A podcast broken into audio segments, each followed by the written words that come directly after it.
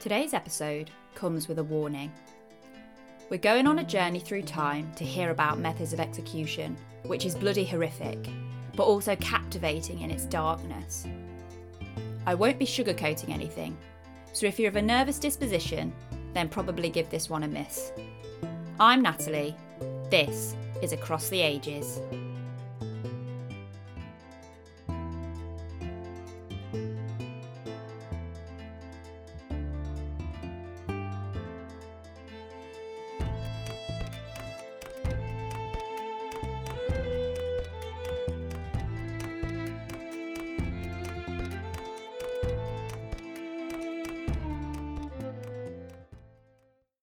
We're going to start in the ancient world, around the time when Sparta was formed, which was around 1000 BCE.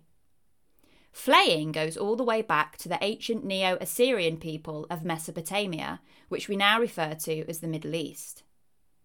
The process of flaying uses an execution is done in a very methodical way.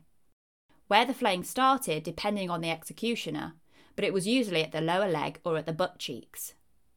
The knife used ranges from a filleting type knife to a short knife that looks more like a crescent moon with a handle. The idea is to move all of the skin of the victim, with removing the skin in one big piece being preferable. Local butchers were often employed for this task as they were already super skilled with skin removal. Flaying has also been used right through cultures and history. In Greek mythology, it's said that Apollo flayed a man who lost to him in a music contest. It was used right up until the 18th century. Following a flaying, the skin was often placed in important places to deter would be criminals. The main cause of death for the victim was blood loss or shock, but there are reports of people surviving hours or even several days after being flayed alive. In 800 BCE, the world starts to leave the Bronze Age and head into the Iron Age, though do note that the Iron Age begins at different times depending on where you are in the world. Keel hauling is associated with 18th century piracy, but it actually has its origins in ancient Greece. It was an execution as well as a punishment reserved for sailors while out at sea. The classic and unlikely tale of walking the plank usually comes to mind when talking about the execution of sailors, but that comes nowhere near the level of cruelty of keel hauling. The unfortunate sailor was tied to a rope, then chucked overboard. He was then dragged under the ship from one side to the other, or from bow to stern. That's the length of the ship. This sounds horrible from a needing to breathe point of view, but what I didn't realise was that wasn't the half of it. Ship bottoms are covered in barnacles, limpets, and other shelly marine boys that decide to make the ship their home. I don't know whether you've ever caught your knee on one of these lads at the beach, but I have, and they're razor sharp. Imagine being dragged over a whole village of them. They cause countless lesions on the body of the victim and could even cause whole limbs to be torn off. This process was often prolonged by giving the victim a chance to catch their breath before getting dragged over and over again until they finally succumbed to drowning or even head trauma from being bashed against the boat. In some cases, officers even pushed an oil soaked sponge into the victim's mouth, which gave them an extra breath of air when they were underwater.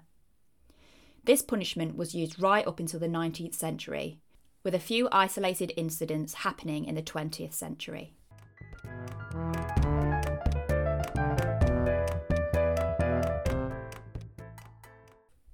Pythagoras of a squared plus b squared equals c squared maths fame was born in 570 BCE, which was the same year when this next method of execution was invented the tyrannical ruler Phalaris commissioned an instrument of execution that created an exciting spectacle for the baying crowds of ancient Greece. Perillos was the man for the job, and we'll find out in a second that his mind was just as obviously messed up as his client's. Let's put ourselves into the shoes of an unlucky ancient Greek who has been handed a death sentence. As you are grabbed roughly by the guards, you are dragged towards the town square. You see in the distance a glinting statue but the sun is reflecting into your eyes and you can't quite process what you're seeing. As you get closer, the form of the statue starts to take shape. It's some kind of animal. Could it be a, a bull?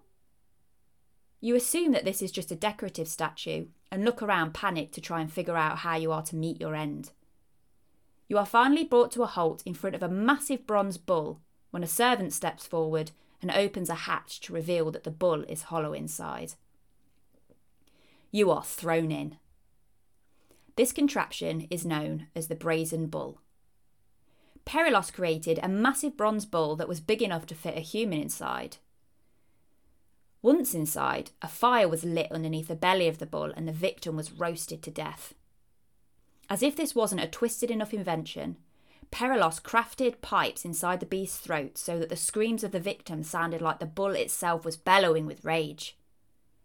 Despite the fact that Phalaris was the one who commissioned it, the cruelty of such an instrument shocked him. So much so that he threw Perillos into his own invention and started to roast him alive. He was pulled out just in time, but then swiftly chucked off a cliff. In a perfect serving of just desserts, Twenty years later, Phalaris himself was overthrown and chucked into the brazen bull to meet his end. Not long after, over in ancient Persia, we're going to hear about some of their methods from around 400 BCE.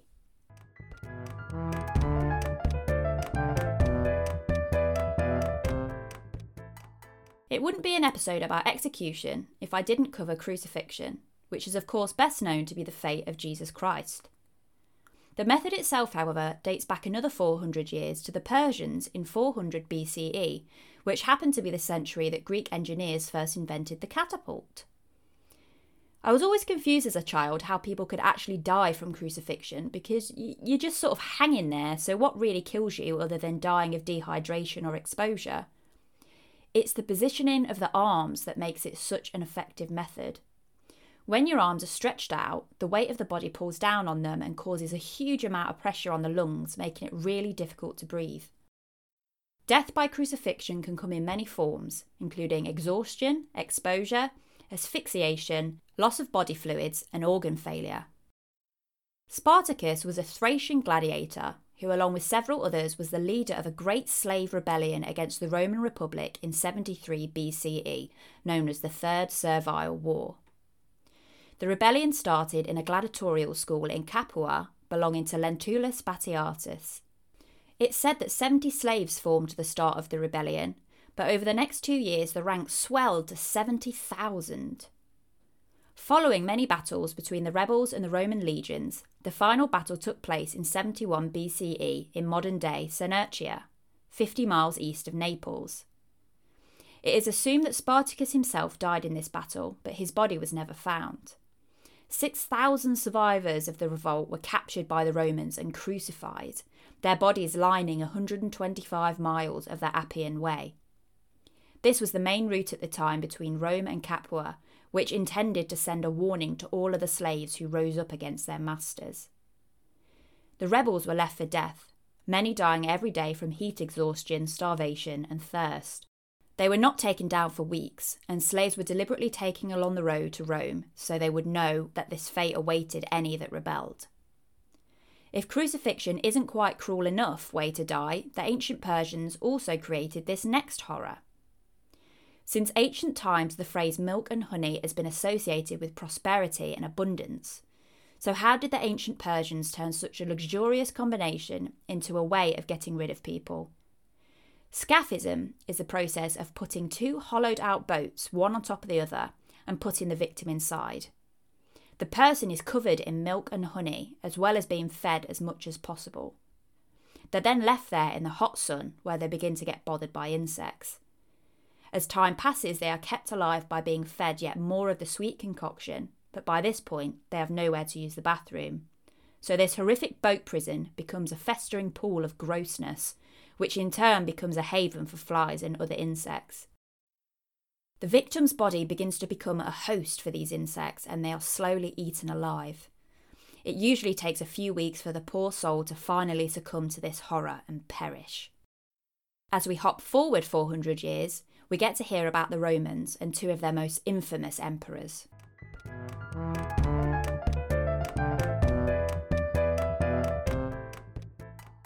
Caligula was one of the most tyrannical and cruel rulers that Rome ever saw. The only positive thing I have to say about him is that he was a historical hottie, but as we know, that tells you absolutely nothing about someone's character or nature. He ruled the empire for almost four years in the early first century and was responsible for the death of many of Rome's citizens and placed little value on human life. To give you an idea of how unstable his mind was, at one point he planned to invade Britain, but instead declared war upon the sea and Poseidon himself, taking shells as spoils. I do like a bit of beachcombing, but this is taking it a bit far. Caligula revelled in seeing executions and often threw prisoners to his menagerie of wild beasts, but not before their tongues were gouged out so they wouldn't make too much noise and disturb the guests. He is also reported to have thrown people in cages and sawed them in half. A couple of emperors later comes yet another delightful Roman ruler in the form of Emperor Nero, who we heard about briefly in the third episode on sugar. Also reported to be mentally unbalanced, a rumoured favourite of his was named the Roman Candle. The victim was tied to a stake and covered with flammable pitch, then set alight, slowly burning to death from the feet up.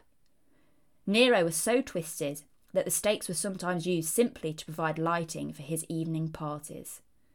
Time to head to the Middle Ages.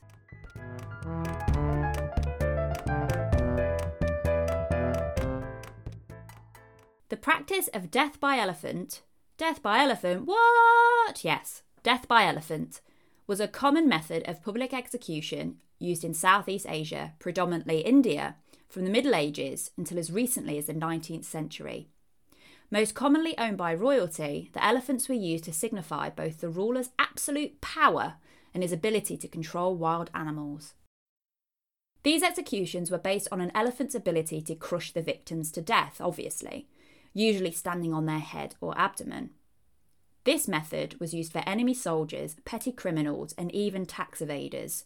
So Amazon should be glad that it's 2021. While head stomping was the vanilla method of execution, some authorities decided to get creative and trained elephants to slice victims into bits with the help of blades attached to their tusks. The Romans, Carthaginians, and ancient Macedonians occasionally used elephants for executions as well. Deserters, prisoners of war, and military criminals are recorded by ancient chroniclers to have been put to death by elephant smashing. Now, we're not leaving the Middle Ages, but we are leaving Asia and heading towards Scandinavia.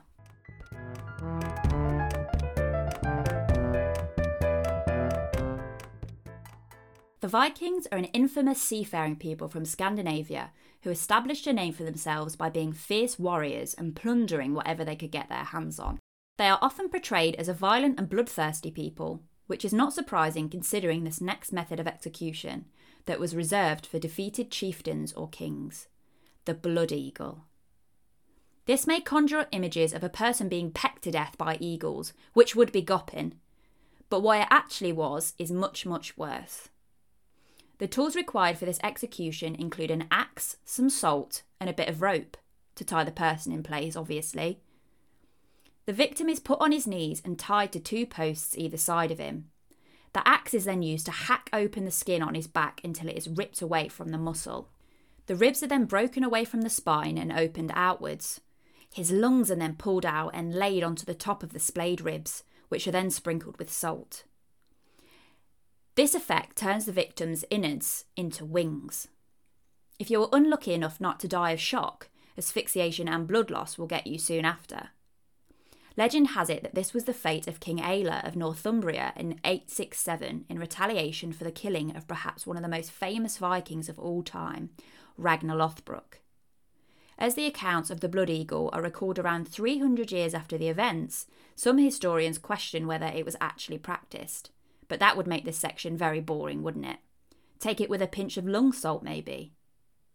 They can take our lives, but they can never take our freedom! Okay, it sounds a bit gross coming out of an English mouth, and I do apologise, but I'm not about to start firing off a Scottish accent. Probably an easy guess as to where we'll be going next.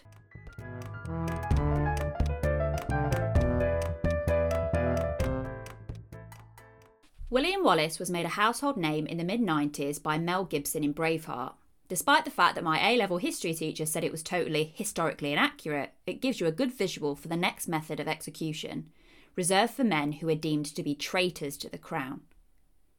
Wallace was born in 1270 into a Scotland where King Alexander III's reign had seen a period of peace between Scotland and England.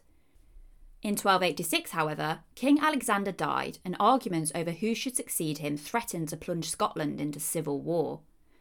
The Scottish nobles invited King Edward I of England to arbitrate, which turned out to be a bit of an error. Edward pushed for John Balliol, provided he recognised the English king's overlordship of Scotland, and then proceeded to completely undermine him. This didn't go down well with the Scots, who forced King John to sign a treaty with France to aid them in the fight against Edward and the English. Edward I invaded Scotland in 1296 and forced King John to abdicate, which was the catalyst for the Wars of Scottish Independence. William Wallace has a reputation of being one of the greatest Scottish heroes that ever lived. A fierce warrior, Wallace made major contributions to Scotland's freedom and independence from England, he was infuriated by the insurgence of English soldiers across Scotland, and among others incited a rebellion to take on the foreign invaders. The death of his wife at the hands of a sheriff from Lanark turned Wallace's campaign against the English from an act of national liberation into a hate filled personal vendetta. He travelled to the town, decapitated the sheriff, and set fire to his house. The town's population rose up and the entire English garrison was forced out. Over the next seven years, Wallace and his army were involved in many famous battles which handed them victories as well as defeats. The final battle for Wallace, however, was the Battle of Falkirk, which saw Wallace arrested for treason and taken to London for his execution.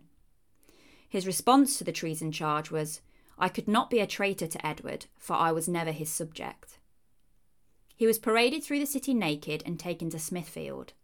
He was then hanged almost to the point of death, castrated and disemboweled, before finally he was beheaded. His head was covered in tar and put on display at London Bridge along with other traitors. His body was cut into quarters and displayed in Newcastle, Stirling, Berwick upon Tweed, and Perth. Being hung, drawn, and quartered wasn't an execution method saved for any old crime. Its severity was seen to fit the crime, as treason against the monarch was the worst crime that could be committed in England at the time. The last man to be hung, drawn, and quartered was a Scotsman named David Tyrie after being convicted as a French spy in 1782. Let's do a little 200 year jump through the ages and head to the land of beautiful wine and cheeses. France, obviously, I mean France.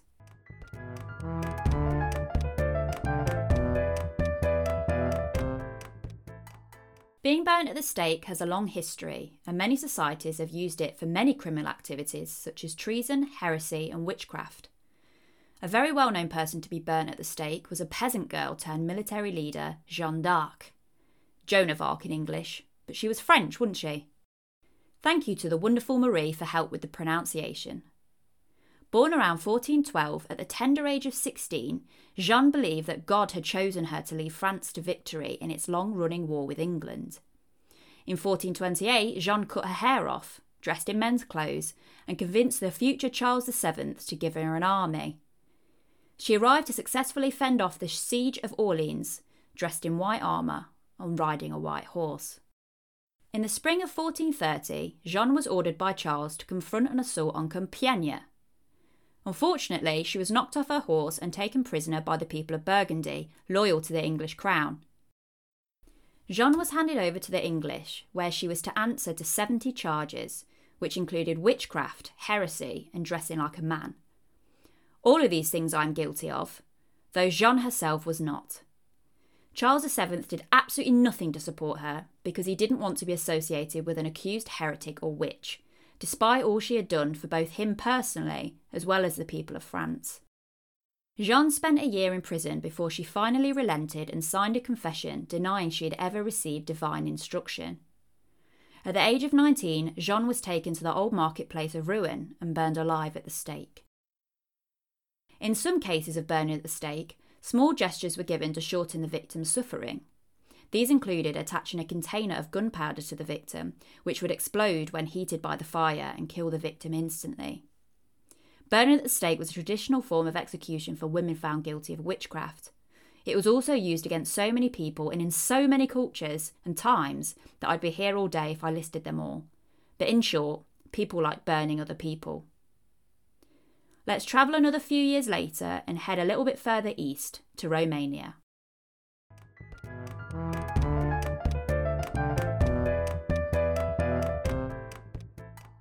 The inspiration for Count Dracula is attributed to a ruler of Wallachia, which is a region in modern day Romania.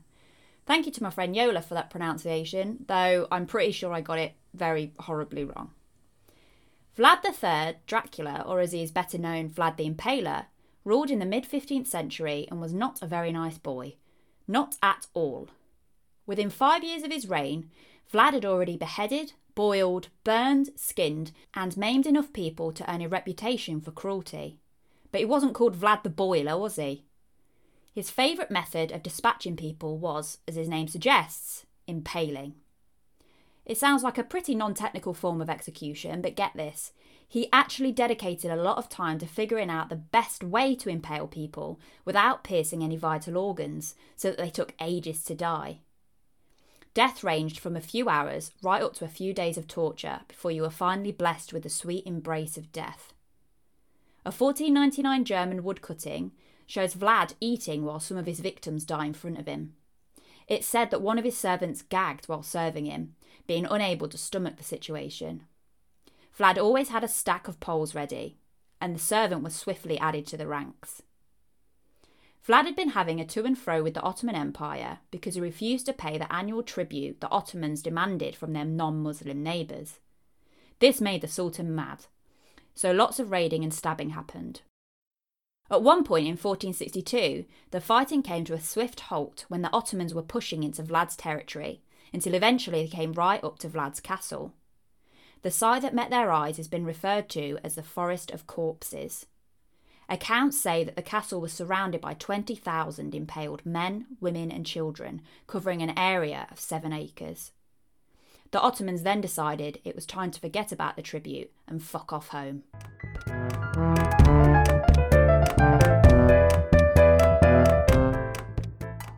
Other notable instances of unusual death sentences include being ripped apart by horses, which was used from the 7th century onwards, the Mongols, who rolled people up in a carpet and got a horse to s- trample them, basically, in the 13th century. China's death by a thousand cuts in the 16th century, where bits of victims were cut off until they eventually died, sometimes taking up to two days. And of course, the famous guillotine used in the French Revolution in the 18th century. Viva la France! Humans are gross, Yet myself and many others will continue to be dark tourists when learning about humanity's cruel and sadistic history. My fascination started when I was a child and I saw a depiction of a torture chamber in a book my grandad bought me on a visit to Harlech Castle in North Wales. I can't have been more than eight years old, but I still distinctly remember the depiction of a poor soul about to get a red hot poker shoved in his eye. This would have been around the time that I started becoming fascinated with history, and here I am, yammering on about it every week, which I hope you enjoy as much as I do. And that's your lot today, history fans. Thank you so much for taking the time to listen. Be sure to share with other history nerds if you enjoyed it, and to get a shout out in a future episode, leave a five star review on iTunes. Reviews really help the podcast grow, and more importantly, I like to hear people say nice things about me. This week's five star reviews, here we go! Yolanta AB says, Thoroughly enjoyed listening to this episode. I love the bite sized information content in it, and the pace of delivery is just right for me. I'm very picky with this too. Natalie doesn't unnecessarily dwell on the point after she gets it across. The podcast succeeds in making you imagine a picture and uses very clever and funny comparisons to illustrate the key aspects. I'm looking forward to the next episode. Bumblebee says, Brilliant, informative, humour spattered podcast about some fascinating historical topics. Will make you laugh, cringe, and audibly exclaim, Oh my gosh! Loud enough for all your colleagues in the office to hear. Cannot wait for the next episode. Enjoy! Thank you as ever for your kind words. To get in touch, you can follow me on Twitter at underscore across the ages, or you can like my page on Facebook at Across the Ages Pod. Keep an eye out for the next episode where I'll be delving into another topic across the ages.